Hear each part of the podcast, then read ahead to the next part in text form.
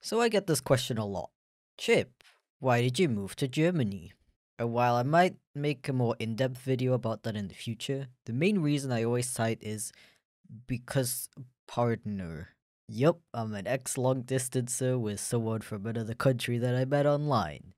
That was a tough one to explain to the family, and now I shall introduce him to you guys. This is my partner. He goes by Andro Online. They're from Germany and we live here together. Anyway, you likely do that already if you're a fairly regular viewer of my channel, especially my live streaming channel. Reaction streams are also insanely popular. Behold, my amazing invention. What? What do you mean? Cheese on bread. What? But a little known fact you probably don't know is that we met almost 10 years ago. And I don't talk about it very much because, uh, it's kind of embarrassing, but also provides me with a nice loaf of existential crisis every time I think about it. The truth is, I met the most important person in my life on a chat with random strangers website. Uh, yeah. What are the chances? That was a rhetorical question. Please don't tell me the actual chances. Okay. I really need to get this off my chest before we proceed. Please don't use these websites to look for romantic partners. This is part of the reason why I haven't talked about this yet and why I'm not naming the exact website. I'm extremely paranoid about people getting the bright idea to use these sites because of me. They're not the same as they were 10 years ago. Heck, they weren't even good 10 years ago. Any following attempt I made to make a friend on these sites completely failed. They're totally overrun by bots and middle-aged dudes looking for a little more than a friendly chat if you're picking up what I'm putting down. Which makes it even more wild to think about how I managed to meet this person, despite all of that. It's not like we regularly use the site either, or at least I didn't.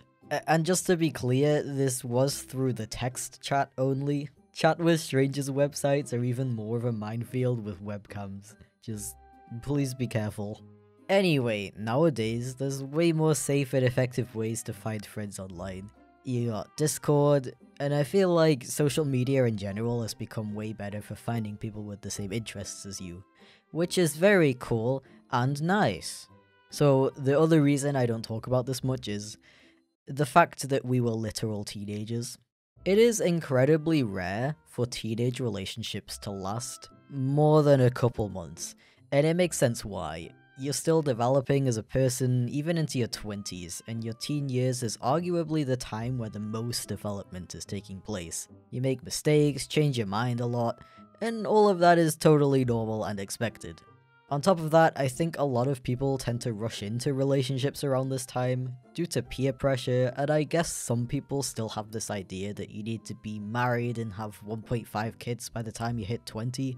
Though luckily that expectation seems to be dying out with each new generation, as we realize that it's okay to take your time to decide what you want in life. So why did this relationship work out? I genuinely don't know. I guess part of it was the fact that we weren't really looking for relationships, just a friend to play Minecraft with, and the rest just kinda happened. Other than that, I really did just get lucky to get randomly matched with a genuinely cool person who shared some of the same struggles that I did with not fitting in and liking dubstep. And that really freaks me out. The fact that if I had disconnected when he asked me when does the narwhal bacon, my entire life would be completely different and all it would have taken is one mouse click.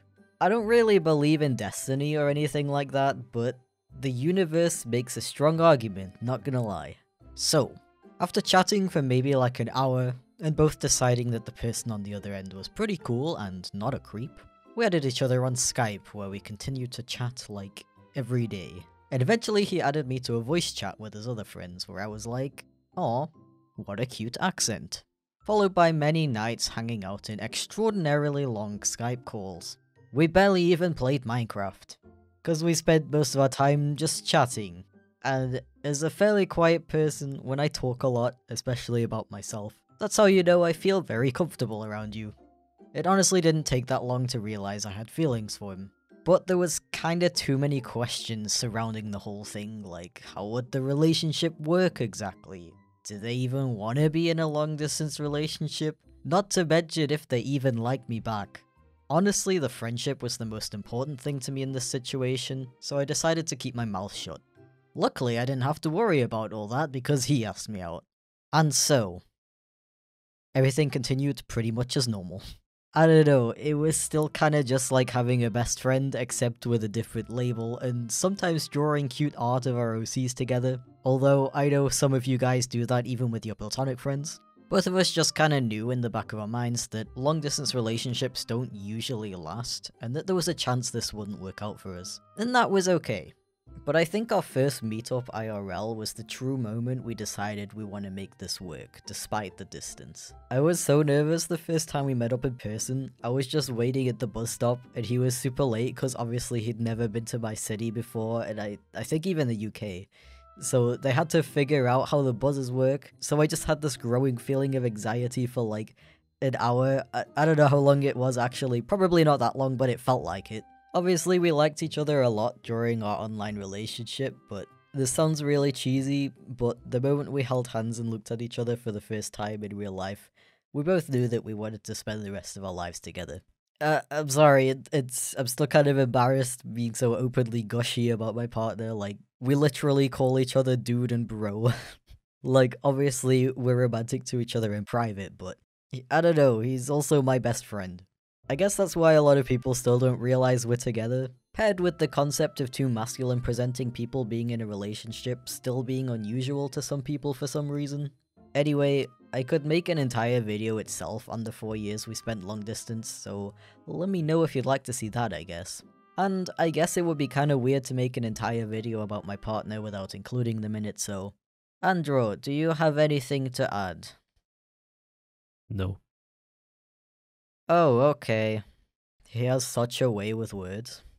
Apologies if you clicked on this video expecting any advice or tips for your own dating life. Truthfully, I think it varies from person to person which method works best. Obviously, I personally prefer making friends first, and if anything happens, it happens. But I can imagine that for some people, dating sites and such work better for them, because they don't have to worry about what might happen to those friendships in the end.